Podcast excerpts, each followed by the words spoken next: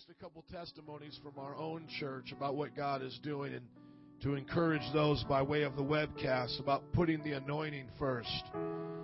Yesterday, we began to move our church into a spiritual depth that we're more accustomed to at Metro Praise. Because for the first six weeks of relaunching our church and grand opening of this facility, we wanted to merge people in. And that's what the Lord had put on my heart was to merge in the new people. Because when you get onto the highway and there's a lot of cars there, when those people who are getting on the highway, everybody around them has got to stop and slow down and let them in. And then as that clog kind of goes away, the traffic kind of picks up again. And so personally in our own church, as we were launching, basically doubling our congregation, the Lord told me to merge, to merge the new people on with the old. Not meaning that we're compromising, no seeker sensitive gospel, none of that nonsense, but that we would just slow it down a little bit so that people could come on and get with it. And we've begun to see the increase in those weeks. Well, finally, yesterday in the time of worship, I said to Rachel, it's just time to go. It's just time to go touch heaven. And that's what we did. We pressed in. And during that time, two significant things happened. The first one was someone that's been a part of our church since the very beginning, since we started in this new facility, wrote me this. I almost fell out in worship today and got slayed by the Spirit for the first time. My tongue was going crazy. Amen. So it seems like this person got filled with the Holy Ghost, or uh, with, with the evidence of speaking in tongues, or they just got so pumped up they just kept shouting Jesus, ecstasy, you know, Holy Ghosted and toasted and roasted and almost fell out. Also, during that same time, there was a young lady who uh, Vanessa has in her small group began manifesting demons and had to be brought into a, another room, which we're going to call the deliverance room whenever that happens. If it brings attention to the part where everybody's paying attention, then I'll deal with it publicly. But as much as we can, just bring it into the back discreetly because we don't want to glorify the devil and take away from the others who are worshiping. And to us, casting out demons is not a sideshow. We're used to it. Amen? We're used to casting out Beelzebub. But I was thinking about those two things as I was on my way coming here going, that doesn't happen in every church. That's not normal in every church for people to get that excited and that pumped up and for demons to manifest. I'm not talking like just somebody feels uncomfortable. No, I'm talking about real demons, voices, possession, the real deal. Are you listening? And especially now for those of you here right now, don't ever take that for granted like that's normal. There's churches and people who have been involved in church, like Nancy before she got into the Shikabumba around here. She'd been going to church for 22 years, never saw that one time. Maybe heard about it on a mission trip, maybe heard about it one time way long ago at a prayer meeting or something, but never in a service and certainly never like a regular event. Come on, somebody. And then, as this positive was happening in our service, uh, my family who had met some people, and Nancy confirmed this, but there were some people who left before the preaching even got started. There were some people who came. Now, on average, right now in our church, we have between five to ten visitors on average a week now sometimes even more than 10. Sometimes one family will bring almost 8 to 9 people. So, I mean, on average, 5 to 10, probably more like 8 to 12 on any given Sunday, that many visitors. But you know what? Those people left, and I didn't even see them leave. So Nancy said they must have left during the time of praise and worship. And I put the two and two together. During the exact time that demons were manifesting, people who had been a part of the church were getting merged in, almost being slayed in the Holy Spirit. Some first time visitors just wanted to get, just get out, not, not get the hell out of there. They wanted to get the heaven out of there. Think about it. Think about how people say, get the hell out of there. Get, you know, get hell. No, they wanted to get the heaven out of there. Oh, we gotta get the heaven out of here. There's too much Jesus in this place. There's too much. I feel uncomfortable. What's going on? Why is the deep parts of my heart being exposed, as it says in the New Testament? Why are the secret things of my life being brought before me? Why do I feel so uncomfortable right now? Oh, we got to get out of here. And then as I was coming to prepare the message today, put at the top of your paper if you're taking notes, preach the word. But I don't want you so much to get taught today. I want it to be caught. Amen? That's why I asked Leilani to stay up here to keep flowing in the anointing today. Because I want to lay hands on every single one of you. And as much as I love to shout and yell and holler over you, I'm not really wanting to lay hands on you in that way to impart passion. What I want to do is just pass the baton to you today. Just pass the baton to preach the word. That you would preach the word in season and out of season. And turn with me to Matthew chapter 3 because I want you to see about John the Baptist and how John the Baptist was willing to make those sacrifices. And that's the question that you have to ask yourself. Are you willing to make those sacrifices to preach the Word of God? To see demons manifest? To see the lost people so on fire for God, they're saying to you, I almost fell out in the Spirit. And nobody was even laying hands on them. They're saying, I almost fell out in the Spirit and there's nobody even laying hands on them. This would be something. They're just standing over there. They just pass out. Glory, come on. Just the glory's all over them. Nobody even told them to do it. I remember one time we were preaching in the projects, and I just started to lay my hands on a sister, and she just crumbled like you buckled. Her knees buckled and went right to the ground. Boom, right on the floor. Nobody caught her didn't know anything about Pentecostalism. She didn't know that that was expected when you fall out. Just started praying, bam, just went right on the concrete floor. I'm telling you, God is able. God is able to do exceedingly abundantly beyond whatever we can ask, think, or imagine, according to the power that's within us. And I have always believed that this generation, until the time of Jesus comes back the second time, is like John the Baptist. We are a John the Baptist generation. That John the Baptist prepared for the first coming of the Lord, we're preparing for the second coming of the Lord. So look at John, uh, I mean rather Matthew chapter 3 Verse 1 In those days, John the Baptist came preaching in the desert of Judea, saying, Repent, for the kingdom of heaven is near. The first thing that we learn is that John the Baptist came preaching. Well, where did he come from? Well, he came from this place of consecration to the Lord as a Nazarite, so he knew God. He didn't know religion. He wasn't brought up in the schools of theology at Jerusalem. He was with the Lord in the desert. He was with the Lord in his consecration by not drinking, by not partying, by not having sex with, with women, by not uh, cutting his hair. He was keeping a Nazarite vow. So when he came, he came preaching.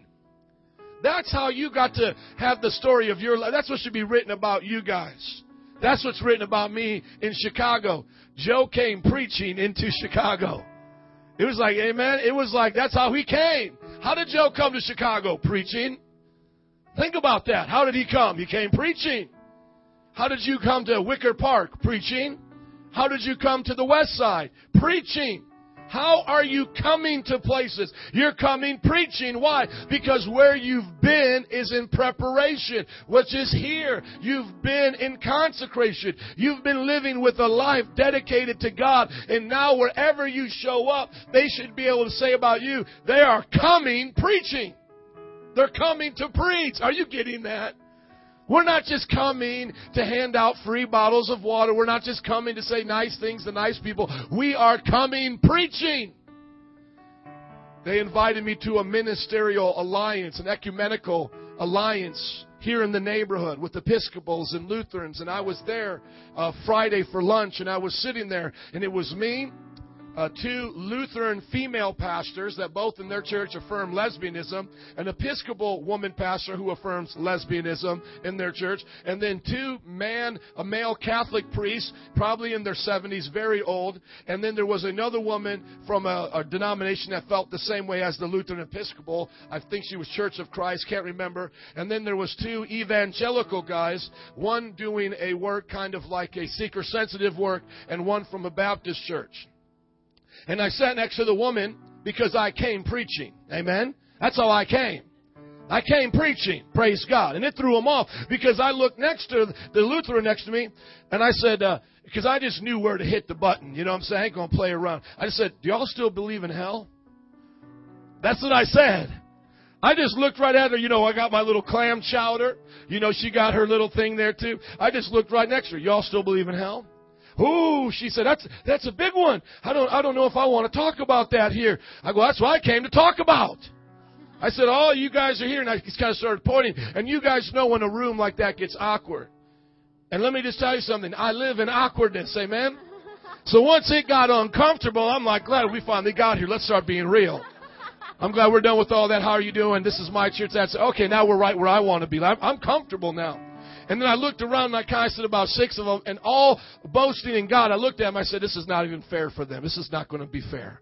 Because I've come with the sword of Lord. You ever watch those shows, the 300? One dude takes on 10. It's not even fair for the 10. Are you with me?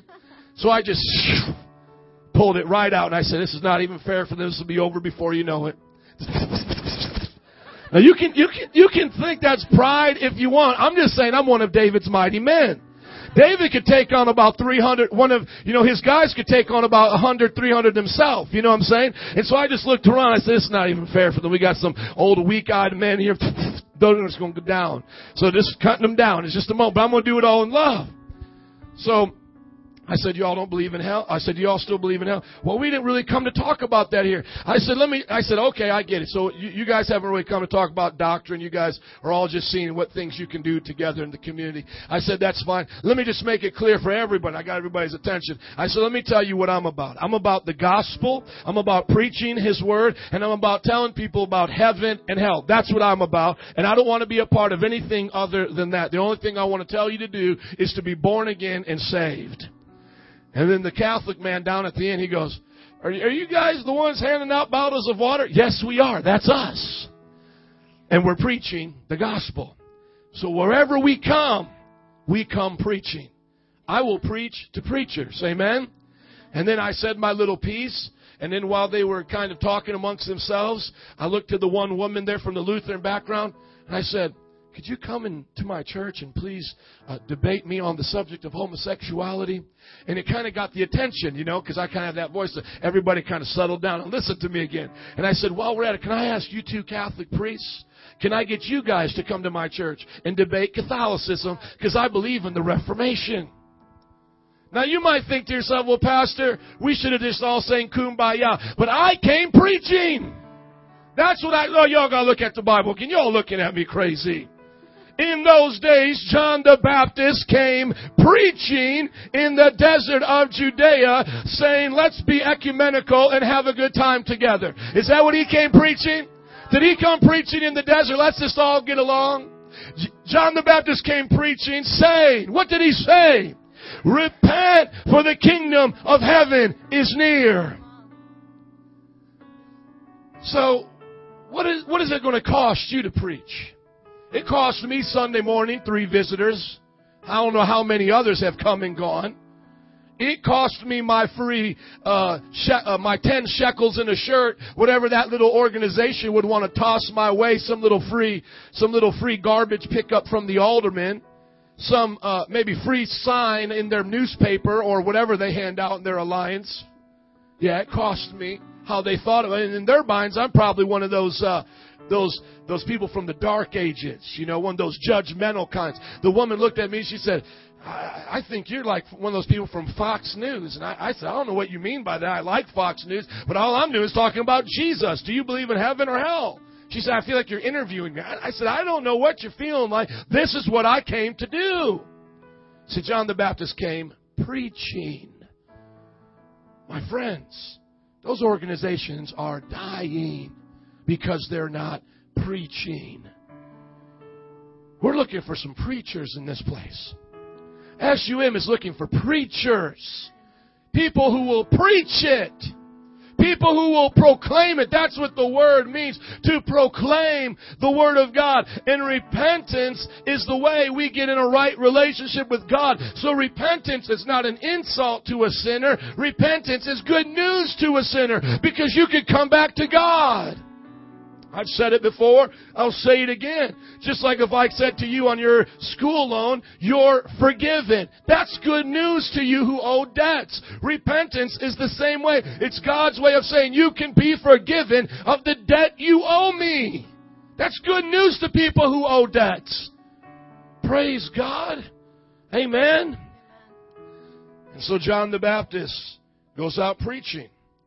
And we know that people asked him who he was, but in this context right here, he says who he is. This is he who was spoken of through the prophet Isaiah, a voice of one calling in the desert, prepare the way for the Lord, make straight paths for him. You see, we are like that right now as a generation.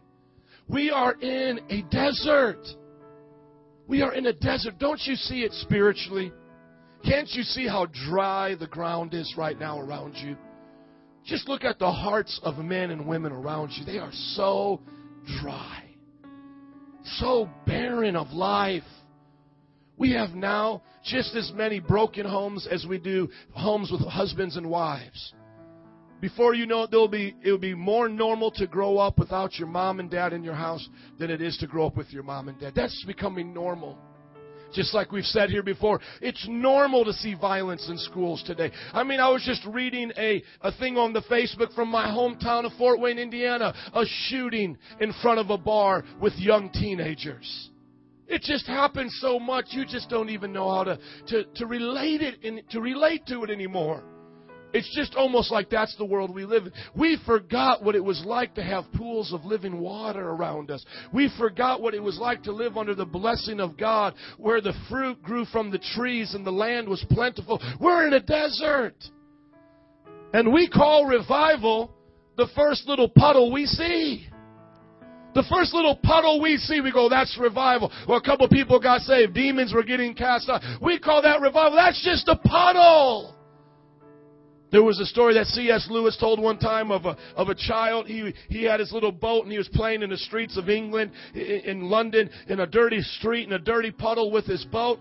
And a man walked up to him and said, How would you like to go and play in the ocean? I'll bring you to the ocean and you can play in the whole ocean. He said, I don't even know what that is. He lived in London. He was a kid. He didn't even know he was around an ocean. Nobody taught him. And he said, An ocean has more water, a thousand times, a million times more water than your puddle. And the kid said, I don't even believe it. This, this man brought him to the ocean, and the kid said, I'll never play in a puddle again. You see, the only reason why we're satisfied with puddles is because we don't believe there's an ocean. We don't believe there's an ocean. We need to believe once again that there's an ocean. Some of you have already been a part of Metro Praise or SUM, and you get used to the moving of God, the Spirit, and you think that's all there is. Like we've arrived, and now it's become quite predictable. You know, you know, now we have an hour and a half worship time, or you know, you know that, that means the Lord's moving. If we don't, it's just a half hour, three songs. But you know, here's what God does, and one or two of somebody in the audience will have a word at the best. You know, and then maybe we'll cry a little bit. Maybe we'll feel the peace of God. Maybe somebody will get saved, one or two. My friends, that's a puddle. Read the book of Acts. 3,000 were saved in one altar call. Then another place, 5,000 were saved. And what I love today about technology is all you gotta do is watch like Reinhard Bonnke's videos and then you'll see millions, my friends. That's what an ocean looks like. And he himself is still saying there's more. He himself is saying there's more. So the man who's already playing in the ocean at the shoreline is saying, guys, there's still a bigger ocean out there than what we're even in here. How much more should us playing in the puddle be able to say, I want to come to an ocean? You see, that's what John the Baptist came doing. John the Baptist came to prepare a way for the Lord and to cause rivers of living water to come to that desert so that it wouldn't be a desert anymore. That's what preaching does. Preaching brings life to people. And let me just stop right here and explain this to you for a moment. In your generation, people are looking for stories on Sunday morning. They're looking for motivational talks. That's not preaching.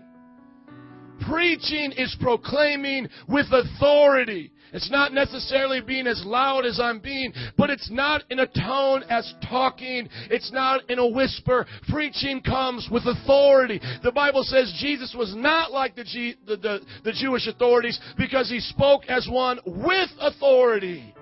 Preaching is very similar to what I'm doing right now. It's preaching with authority. It's saying that God is real. He's alive. And you're doing it with passion.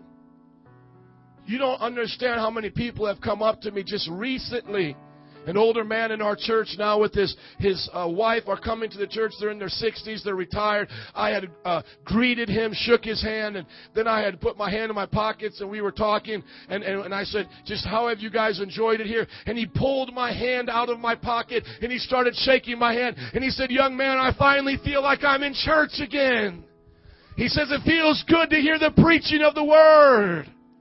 I remember when I came to a church here in the city when I first started working there, a church that was a hundred years old with the assemblies of God, and I began preaching like I'm preaching to you. People with gray hair, so Nancy was there because she remembers it, came up to me and would say to me, young man, we haven't heard preaching like that in this place in years. You remind me of how when I first got saved, the preachers would come preaching to us the Word of God with authority and with passion. There's friends that we have that are in this city that have been a part of the assemblies of God and these churches from their very beginning. And they said to me, Pastor, you're one of the only people we know that still preaches like how these churches were built. Because they say they remember what it was like when those churches used to get filled on Sundays and people would want to come. They said, that's how they preached. They preached with authority and passion. We want that again. My friends, it's not just Joe. It's not just you or a church. And it's not even just John the Baptist. It's a God thing. It went back before John the Baptist. That's why he was called the Elijah of his day. Because that's what Elijah did. This is what God has always called us to do, to preach, to stand aloud. Number one, John came preaching. Number two, he came to prepare the way of the Lord. We're not just here saying Jesus loves you, you know, you know, get saved and live a good life now, even though that's part of the message, repent. That's the gospel, get saved. But he's also saying prepare the way of the Lord. Now I just came down this street today, Irving Park, and I saw what it's like to prepare a road. I was stuck in it for a half hour. That's why I come here so late. Nancy tells me to go to Addison, but then they're preparing that road too. And so I just say, forget about it. I'm going to be in traffic for a while today. So I'm in traffic at least 20 minutes. It's impossible for me to get here any sooner, and I don't even want to try anymore. Just keep worshiping till I get here. Amen? And I'm watching them. And I, and I noticed there's this humongous machine on the road. And I hadn't noticed one of these before, but I've seen it's damaged before. But what it does is it's so huge and hot that it will heat the old tar of the road and then it will tear it up in that heated state and it will grind it up and then put it into a dump truck and then you'll look at the the ground underneath it so they can put the fresh uh, blacktop on there. I don't know if you've ever seen one of those, but I was actually watching it cut right through the old blacktop and, and it's got a, a thing that spits out the garbage right into the dump truck in front of it. And you can see it, it digs down about uh, two to three inches into the old blacktop. It looks like it goes down to either dirt or concrete and it just goes deep. That's preparing the way, my friends. We're here to prepare the way of the Lord. We're here to dig down deep. God doesn't want churches that are an inch deep and a mile wide. God wants wells. God's want, God wants our wells to go down deep. Sometimes to hit water, you got to go down a hundred feet into the earth. God doesn't want roads just with little gravel that when the rain comes it washes away. He wants roads that go down deep, two and three feet. He wants us to dig out the junk on the surface. He wants us to lay down a fresh foundation. He wants us to prepare a way for people to come to Jesus. So it's not just I got saved and now I tell you to get saved. No, it's I've then prepare you to go get others saved so that that road can be prepared for others to travel down. And literally, the Bible gives the impression that the way he's preparing is the actual road that Jesus himself travels on. Not that Jesus needs to get saved, but that Jesus comes on the road of the gospel, the whole world hearing this message, and Jesus then travels right on behind it.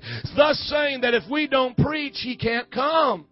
As the Bible says, He's being held up in heaven into the fullness of all things. And we know the fullness of all things. Part of that is preaching the gospel everywhere.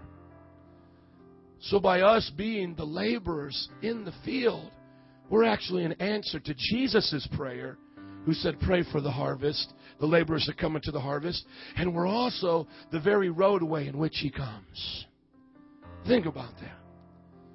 I'm preparing the way of the Lord by preaching to you right now. When you go out and preach, you're preparing the way of the Lord. And then look at verse 4. John's clothes were made of camel's hair, and he had a leather belt around his waist. His food was locust and wild honey.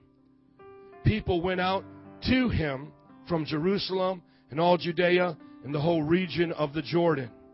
Confessing their sins, they were baptized by him in the Jordan River.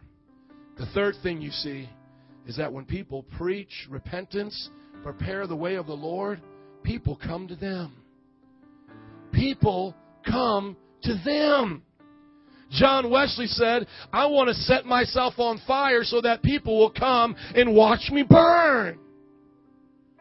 Jesus is looking for people who are on fire so that he can send the lost to them. He said, if I be lifted up, I'll draw all men unto me. You see, when we're praying for souls, God is looking at us saying, I'll send you souls, but you have got to have a message and a preparation for me to send them to you. What would we do as a church in America if all of our neighbors showed up? That might be the worst thing you could possibly ask for. What would happen if that Episcopal church had a hundred people today? That's actually bad news. I don't get excited about that. They would teach them their false doctrine, make them twice the sons of hell as they are. Well, what about the other churches? There's no power for demons to get cast out. There's no deliverance. People would come to those churches, and within a, a, few weeks of visiting, they would say, okay, now that I've tried it, I'm justified in saying there ain't no reason of going anyway. I mean, I actually went. I seen what they were talking about. They're just the frozen chosen. I'm better off at home. Don't you understand, my friends? God wants them saved more than we do.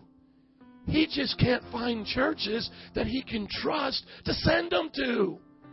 Revival isn't begging God to do something He doesn't want to do, like God doesn't want to send revival. He actually wants them to perish, which is against the word. We know this is ridiculous, but think about it. And so we have to beg Him, come Jesus, come, because we know you really don't want to. We're going to cry because we know that you just want them all to go to hell, and we're going to show you we care about them. No, that's not the heart for revival. No, the heart for revival is God change me so that you can send the people here. Make me the church. Make me me the preacher. Make me the disciple maker that you want me to be so that I can have a place to preach to them. So that I can have a message. So that you will send them. The, the people aren't the problem. The church is the problem. When you come into a room and you flip on the light and it doesn't come on, you don't curse the darkness. You don't get upset with the darkness. You get upset with the light. You change the light bulb. Darkness has to flee when the light comes on. The devil himself can't stop revival. Charles Finney and all the revivalists always knew this. It's not the devil stopping revival, and it's not the lost that stop revival because they can't give it. It's the church that stops revival because Jesus said to the church, If I be lifted up, I'll draw all people unto me. Jesus said through the Old Testament that if you, that my people who are called by my name humble themselves and pray, then I'll heal, heal their land. He, said to Matt, in Matthew 18, the disciples, you go and all into all the world, and I'll be with you to the ends of the age. Mark 16, he says, go and preach and, and, and speak in tongues, cast out devils, heal the sick, nothing will hurt you. And it says, as they went out and preached, the Lord worked with them. It's always been on the church. It's us. Revival has to start here. Revival is us changing.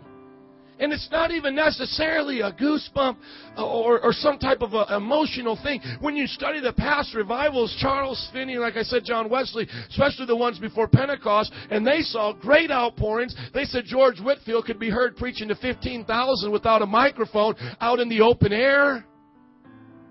My friends, what we experience in our church is probably a deeper depth of the Spirit than they ever experienced.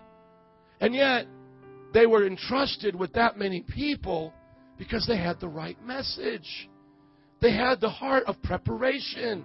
And even though they weren't casting devils out in the way we do, even though they weren't prophesying, even though they didn't have all the spiritual knowledge we do, they had that so right that, that God said, honor that. And He started sending people to them, and the Spirit poured out in such a mighty way.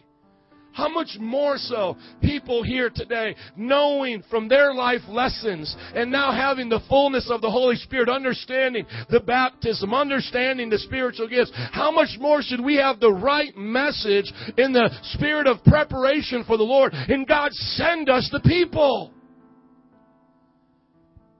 My friends, the only reason why these places, our church, is not filled yet is because God hasn't given us those people yet.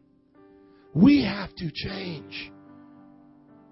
John Wesley, his brother Charles Wesley, and George Whitefield set the whole Western world on fire, all of Europe and all of America.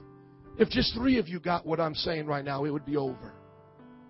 If just three of you got it, just three of you got together and just started saying, we're going to preach. We're going to, we're going to live out this message. We're going to prepare the way of the Lord. We're going to go out to the highways and byways, wherever we go. We're going to preach with that authority. I guarantee you'll start filling up your small group. You'll start filling up the youth group or the Sunday service that you're a part of. The preacher myself won't even be able to keep up with you. Carlos Anacondia was just a member of his church. And then he was asked, or he asked his pastor if he could have special meetings to have revival services in Argentina, and God used him to bring revival, filled up stadiums. His own pastor couldn't even keep up with them. And I've given you the same permission. Go to the west side and preach. Go to the, uh, the high school campuses and preach. Go on the highways and byways to the, to the, to the neighborhoods right here. Go to your small group. Go to your neighbor. Preach! We're looking at all these methods. We're looking at all these things, these things. That's what the world has given us. That's like David's, uh, that's like Saul's armor that, that Saul tried to give David before he fought Goliath. And he said, okay, before you, you fight Goliath, put on my armor. Listen to me. If Saul's armor was worth anything, then Saul could have killed the giant. But Saul's armor is not worth anything. The only thing that counts is an anointing upon an anointed man or woman of God. That's the only thing that counts. That's why David didn't need the armor. You don't need sound systems. You don't need buildings. You don't need a name. You don't need business cards. Just go out and preach. Come to the west side preaching. Come to the youth group in the high schools preaching. Let them see you as a preacher proclaiming the word of God, preparing a way for the Lord, and God will send people to you. Just like how you came here and God sent you to me. He will do the same for you. Some of you have asked me, well, when can I start this ministry and that ministry and this ministry? John the Baptist didn't have no ministry. He didn't have some extra service. What can we now have a third service, a fourth service where I can preach, I can preach. Yes, go preach, go preach at Teen Challenge. Get, you know, get prepared so we can rotate you in the youth ministry. You know, preach at the different places that we allow you to go and preach. But my friends, that's not what John the Baptist did. He didn't ride on somebody else's coattails and take a small ministry and make it bigger or divide a ministry and get his own. John the Baptist went out and preached prepared the way for the Lord. And God sent him people. I want to ask you to to look at your life. When was the last time you saw somebody saved in your evangelism? When was the last time that you were out at the high schools? You saw somebody get genuinely saved and now they're being discipled in this church. When was the last time? What are we doing if we're not doing that? It doesn't matter to me if you are handing out the bottles of water. It doesn't matter to me if you're going out there giving out things. That will not hinder it. But if you don't preach, then nothing you do matters. My friends, it's time for this church to rise up with preachers. It's time for you to go preach like John the Baptist preached. Even if all you know is a simple message, go preach it. Preach it. Preach it publicly on the streets when you go to Wicker Park. Preach it in front of the high schools. Proclaim it. Preach it when you're one on one evangelizing. Preach it when you're sitting down talking to people. Preach the Word of God. I'm believing that this church will be built on preachers. That's our method of building this church. It's on the Word of God. I don't want gimmicks. I don't want to attribute it to our sound system, to our lighting system, to the way we designed our building, and because we have a cafe and video games for youth. I don't want to attribute our growth to that. I want to attribute the growth of Metro Praise because there was preachers in this house. I want to attribute the growth of our churches in the nations that we are in because they preach the gospel. And that's exciting. And I want to say that in closing. I don't know where you think the excitement is of Christianity.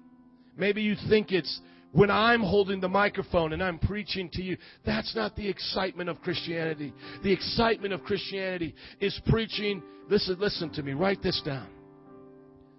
The excitement of Christianity is preaching to the most lost people you can and seeing the greatest response that God can do preaching to the greatest amount of lost people you can and seeing God give the greatest response He can. That's, that's the most exciting. So if I get to preach to five people on Sunday, that's real exciting. But if, but when we were in India and just walking down the street and I got to preach to ten people on the street that never heard the name of Jesus, that was more exciting. When, when I get to go to a high school here in Chicago and I get to meet 10 to 15, that's more exciting. It, the, the more exciting it gets for me is the more lost people I get to preach to. Your small group should be the most exciting when there's the most amount of lost people there and God is doing the most that He promised He would do. The youth group will be the most exciting when there's the most amount of lost people in that youth group and we're preaching to them and God shows up and does the most He can do, which is save, set free, heal, deliver. Going out street evangelizing. When will the Saturday evangelism be the most exciting? When you preach to the most lost people, telling them what God can do. And God does the most He said He would do. That's the most exciting thing of Christianity. Whenever you say, I've arrived, or Christianity is boring, it's because you're not doing that anymore. You're not preaching to the most lost people you can preach anymore. You've gotten comfortable. That's why when Nancy and I were in that sabbatical between one church when I was used to preaching to crowds, I would preach one Sunday a month into two services, and then I was preaching a youth group service every week and a young adult service. So sometimes if that month I had preached to the adult congregation, I would have preached four times in one week, and sometimes I could number, number up to 750 plus people. And then when we resigned, I was preaching to no one. Well, you know how I find, found my joy?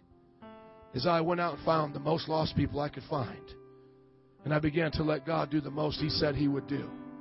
And let Him start moving went out to Belmont and Clark. That's why Belmont and Clark is on our hearts. I've never heard any other church, any person, any community ever talk about Belmont and Clark like the way we do. We've took ownership of that. There's other people all around this city that when Belmont and Clark comes up as Christians, they go, oh, that's where Metro Praise goes. They know that. Same thing with Wicker Park. I can tell you all the times I've been down there, I've never run into any other Christian staked out preaching the gospel. One time I was out there and I saw a church, they had to do their practical urban study, the Moody Bible students, and they were out there for an hour, said hi and bye, and they were gone. Never saw them again. Are you listening? You see, because God gave us this church, and He's doing it for the cohorts and other places, He'll give you a place where the most amount of lost people are. You're not tripping on other churches. You're not tripping and competing on with other youth groups. I mean, how many other youth groups have you seen out the high schools where we're going to? The days we go out there, I don't see any of them out there. And I've been in this city for six years. I've never seen any other youth group out there except on the See You at the Pole rally. I saw one other youth pastor come out there with his little badge. I'm a youth pastor. Here I'm coming to see you at the pole. Man, I'll see you in the, at the pole and at the ghetto every day of the week, baby. Not just one time of the year. I'll see you right here tomorrow. I'll see you here next week. That's what the heart of, of God is. That's what the passion is. Because you begin to see people saved. And when you preach, God does what nobody can do. He does the most that, that, that we could ever imagine. I mean, it's, I mean, lives are changed. People are healed. People are set free. And you saw what happened to John the Baptist. He was beheaded. So that's your reward. Your reward is the world will hate you. But Jesus will call you his friend. Come on. I'll lay down my life for Jesus. I'll become less that Jesus can become more. You got to make that up in your mind right now. That you'll become less, that Jesus can become more. That you'll decrease, that Jesus can increase. That the greatest thing you can do right now is just lay down your life for Him. Because that's all John the Baptist did at the end of the day. Think about that. There are heroes now. But imagine being in that dungeon. Imagine feeling that your time was up. Imagine what it felt like to be brought before a party drunken revelry. And then you're kneeling down in front of the party. And then, I mean, that's what he did. He gave up his life. And you think about the disciples revival or riot, and sometimes both. Amen? They gave up their lives. So to us, this is what we do we preach the gospel, and we preach it with repentance and preparation and God sends the people. Let's all stand up. Line up around this altar if you can, please.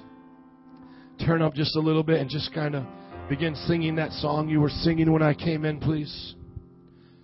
I just want to commission you again.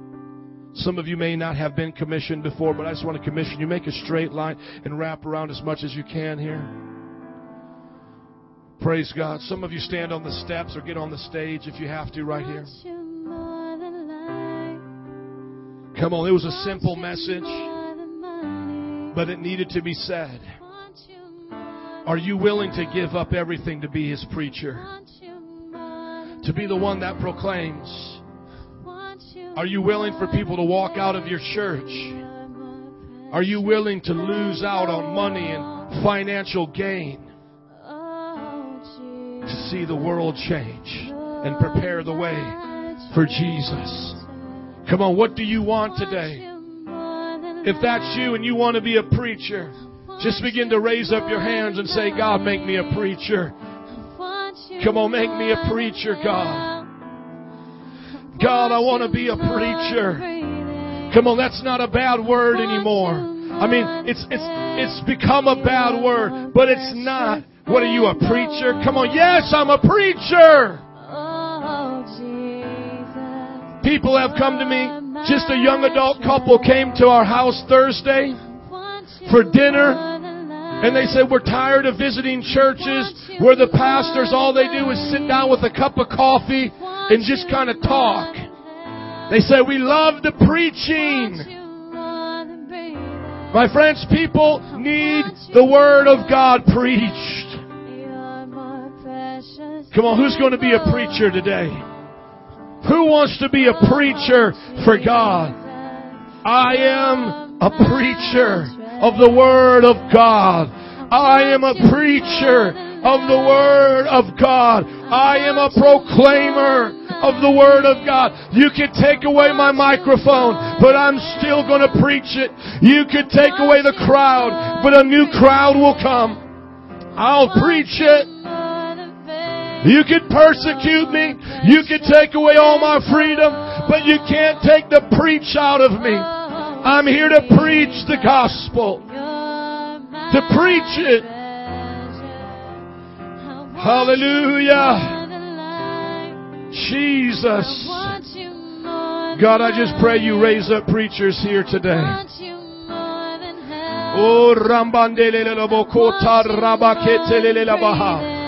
Come on, just prepare your spirit right now. It's not in my hands, but it's in the anointing of the Holy Spirit that I'm praying for a fresh outpouring of boldness, a fresh outpouring of, of passion, a fresh outpouring of the anointing. Jesus. Jesus. Listen to what Timothy told Uh, Paul told Timothy in the presence of God and of Christ Jesus who will judge the living and the dead, and in view of his appearing and his kingdom, I give you this charge. Preach the word. Come on, listen to that command. Preach the word. Come on, love the word of God so much that you have to preach it. Let it be said of you, that woman, that's a preacher. That man, that's a preacher. That church is a preaching church. That youth group is a preaching youth group. That small group, they preach the word. Those people on that corner, they preach the word. Come on. Let it be said of this congregation of SUM, that Bible college, raises up preachers of the Word of God who preach it with authority. Woo! Jesus. Come on, just keep entering in, then I'm going to pray for you. Come on, just keep crying out to God. It's from His hand that the blessing comes today.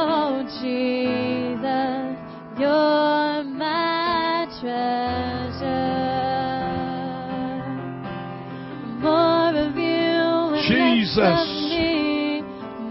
Jesus. It comes from Him.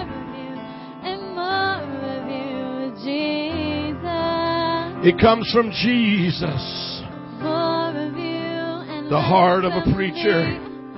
Come on.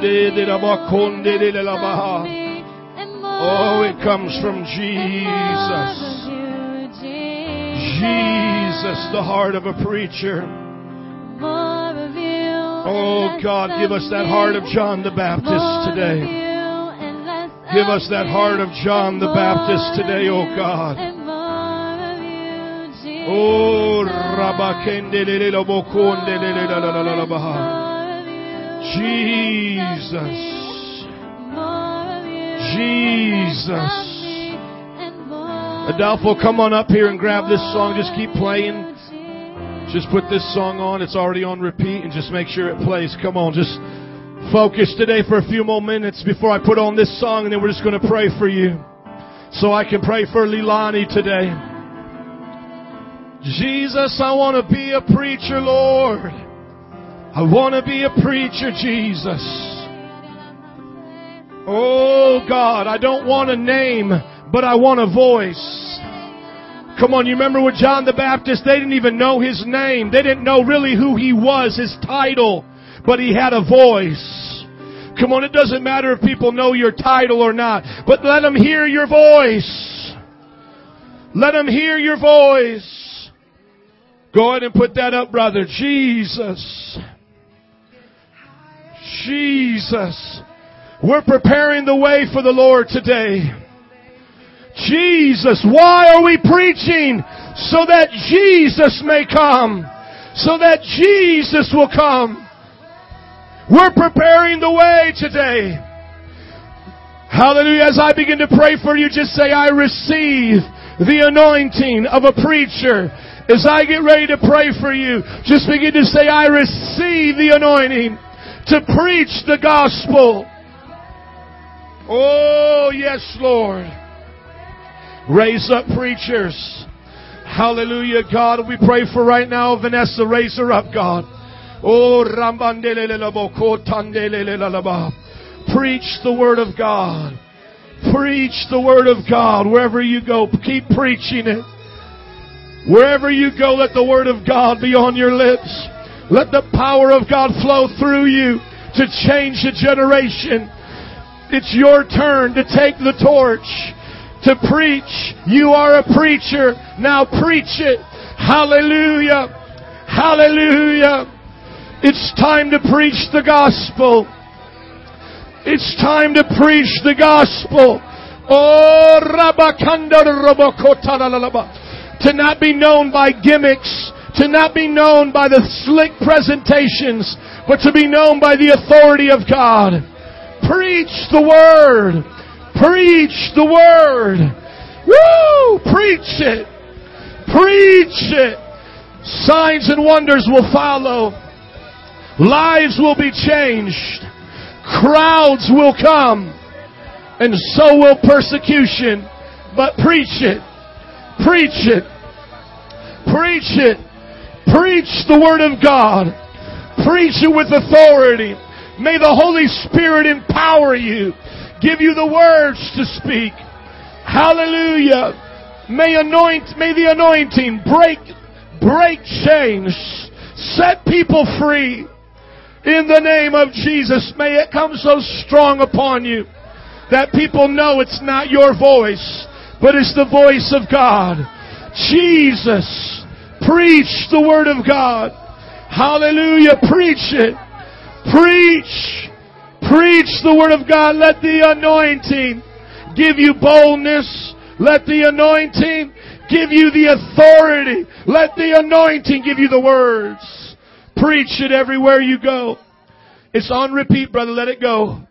Let it go right now. Come on, Jesus. We're praying for preachers. God, nothing makes a greater worship leader than a preaching worship leader. To preach, to know how the Spirit of God is leading lost men to the cross and using music to do that. Every move of God has had powerful worship leaders that had the heart of preachers. Jesus, were the songs they sung preached the gospel even. Jesus, Jesus, preach it. Preach it with boldness. Preach it with passion. Preach it with tenacity. Preach the Word of God. Let your passion be to reach people with God's message. It doesn't have to come with the God, the worldliness. It doesn't have to come with the beauty of this world. John the Baptist wore sackcloth. He ate wild locusts. He ate honey. It doesn't have to come looking like what we see on TV. But bring it from your heart. Come from a consecrated life and let God use you in a powerful way. You don't have to conform to the image of this world. Be unique. Be unique and preach the Word of God. Preach the Word of God. Jesus, Jesus, out of consecration, like John was in the wilderness. You're going into that wilderness for a season, but come preaching from that wilderness. Come preaching from that wilderness. Never forget the love of preaching and the Word of God. Preach the Word of God. Let them say of you, not only is she married to a preacher, but she is a preacher. She preaches the Word of God, not like her husband, but like the prophets, like the prophets of old. She preaches the Word of God. Hallelujah. Raise up preachers let Jonathan be a mighty preacher for you, Lord.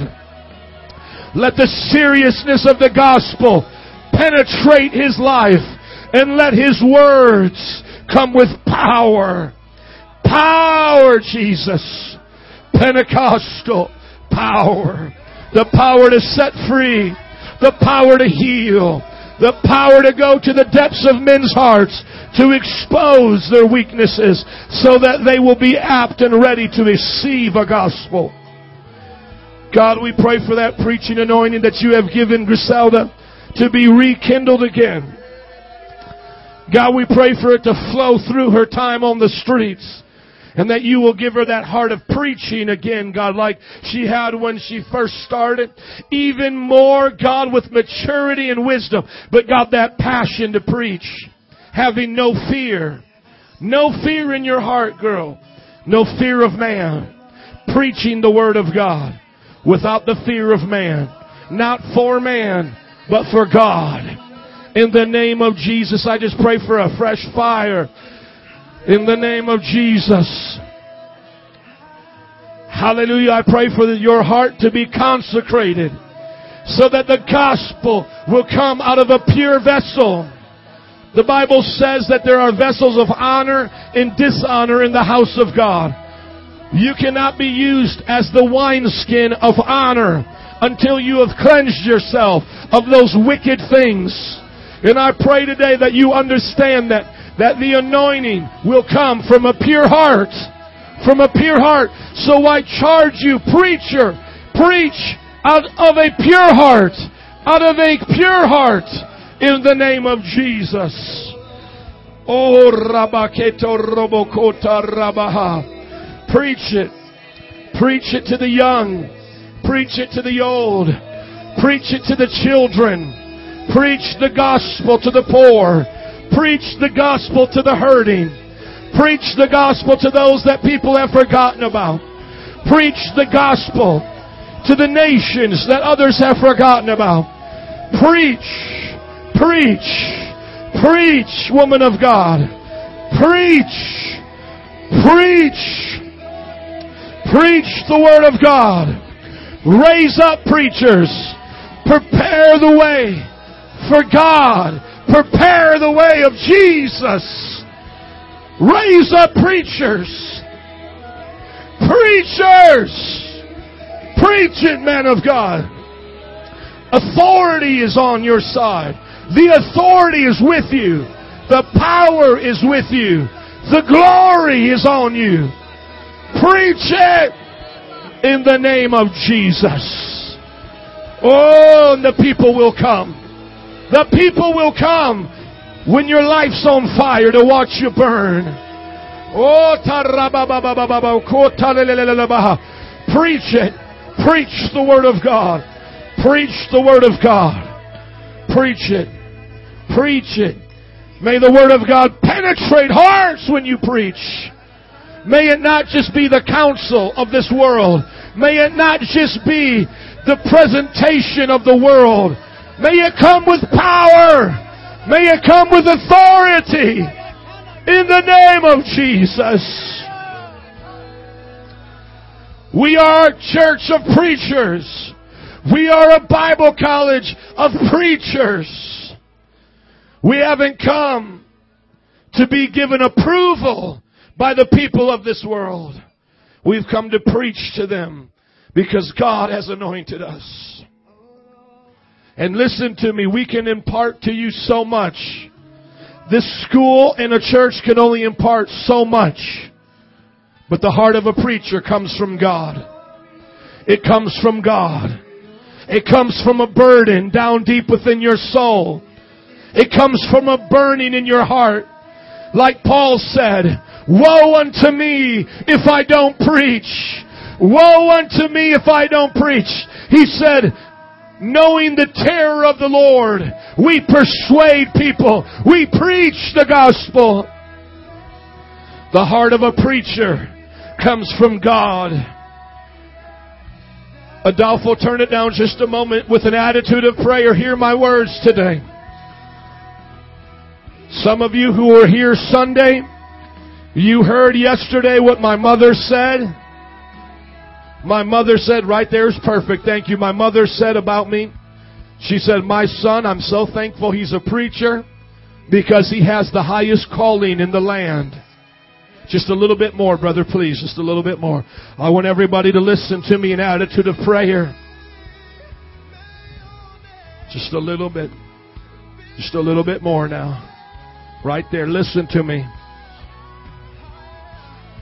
There is only one thing on this planet that you can do and say, I'm doing what Jesus did. And that is be a preacher. That is the only thing. That is it. Jesus didn't build buildings. Jesus didn't write books. Jesus didn't go out and lead a homeless ministry. Jesus didn't drive the church van. Jesus preached. My friend, the calling to preach is above everything you will ever do for God. And preachers and the calling to preach is the highest calling in the land. There is nothing greater. Some people have been preachers and then they become politicians. That's fine. I would rather have them than the bar owners and the crooks and criminals. But listen to me. Get this in your heart right now. It's a step down. For me to be the President of the United States, it's a step down. Now praise God for those who do. I'm not judging them. But I'm telling you, the highest call in the land is to be a preacher.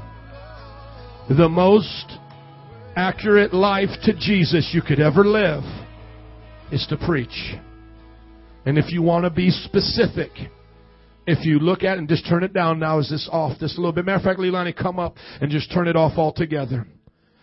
And as you look through the New Testament, as I have done, my best calculation, though I didn't have a lot of time to do it, and I may do it for a dissertation as a doctorate, but I counted the times he, Jesus, preached in temples, synagogues, etc., and was on the street. The best guess I have, without giving all of my time to it, is about two to eight. So that means only 20% of the time he was in the building 80% of the time he was out of the building. Now let that sink into your gut right now. People think it's strange already when they see me in this new neighborhood standing out in front of our church door preaching the gospel. They think it's strange.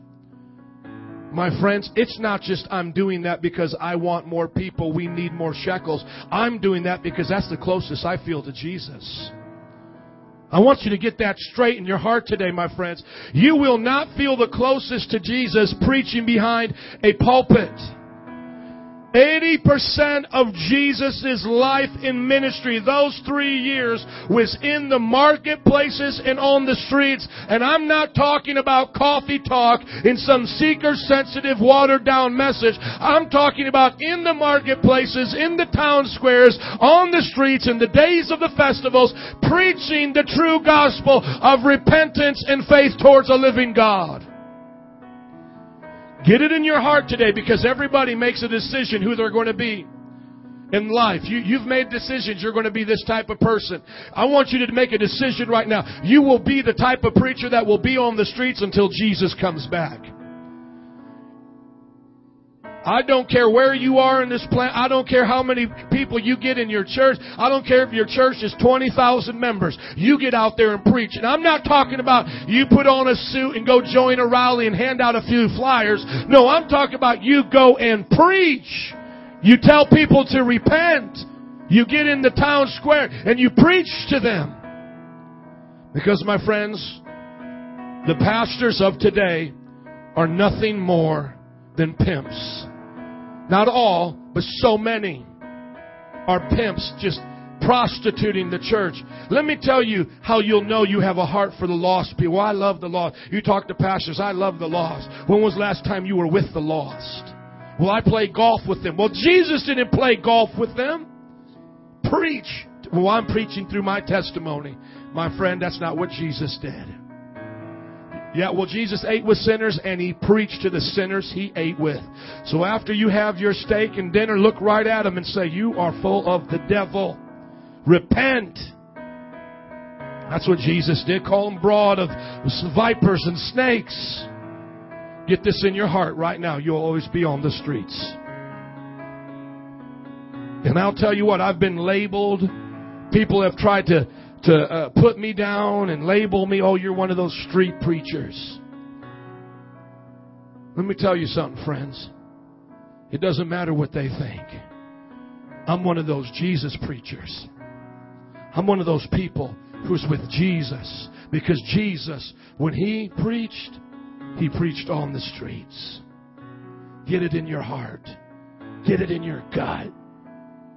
You can never live a life without preaching on the streets. Now, Father, I pray that everything we've said and done here for your glory will be resolved and settled in men and women's hearts.